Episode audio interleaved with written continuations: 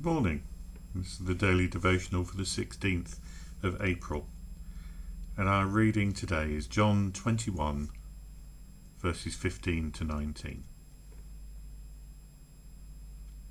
When they had finished eating, Jesus said to Simon Peter, Simon, son of John, do you love me more than these? Yes, Lord, he said. You know that I love you. Jesus said, Feed my lambs. Again Jesus said, Simon, son of John, do you love me? He answered, Yes, Lord, you know that I love you. Jesus said, Take care of my sheep. The third time he said to him, Simon, son of John, do you love me? Peter was hurt because Jesus asked him the third time, Do you love me? He said, Lord, you know all things. You know that I love you. Jesus said, Feed my sheep. Very truly I tell you, when you were younger, you dressed yourself and went where you wanted. But when you are old, you will stretch out your hands, and someone else will dress you and lead you where you do not want to go. Jesus said this to indicate the kind of death by which Peter would glorify God. Then he said to him, Follow me. Now, this passage has a special place in my heart. It goes back to a time at theological college and my preaching module. I nearly failed. And before you get a chance to say, I'm not surprised having heard you, let me explain. The assessed preach involved being filmed on two live sermons delivered in services. They were shown in our fellowship groups, the videos, and the tutor would mark them.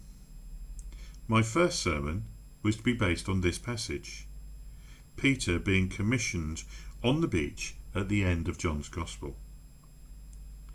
In the course, we explored all sorts of preaching techniques, such as chiastic sermons, like we find in the Psalms, dialogue rather than monologue, dramatic sermons, etc. All sorts of techniques. And we were also taught to let the Spirit guide us.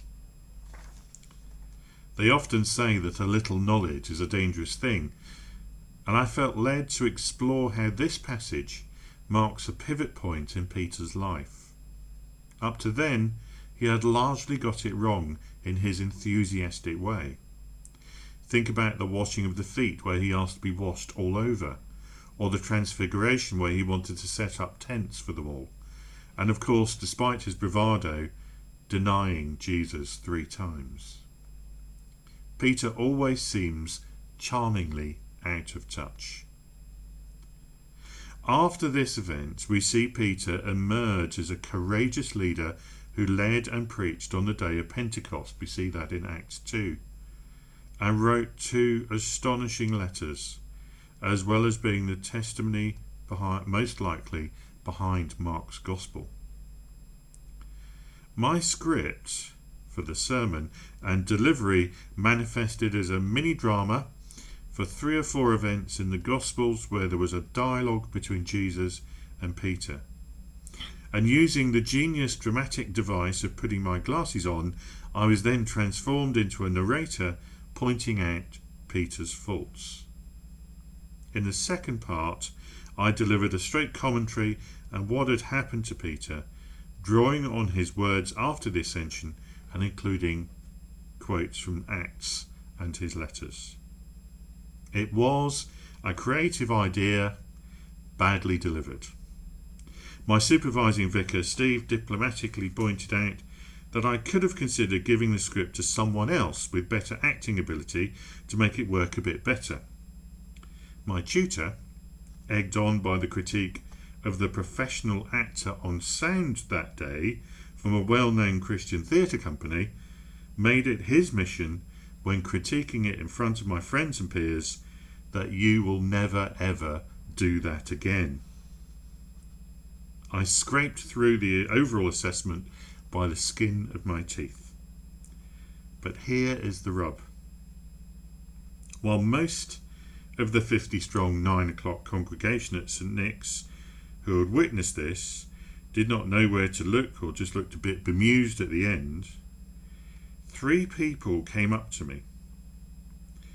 One said, Thank you.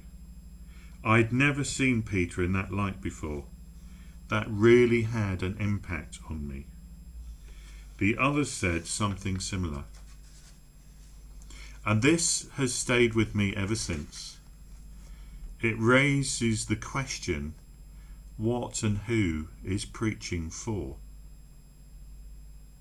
We have idols. Sermon as entertainment. Preacher as great speaker. Was I fed today? The real thing we seek is did we hear from God? And will this word change us? Preaching is not about what you receive.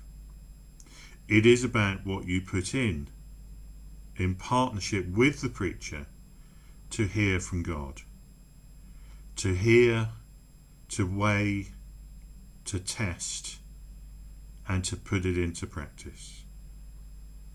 It may be that the next message from the Lord for the church will come to you and bypass many others.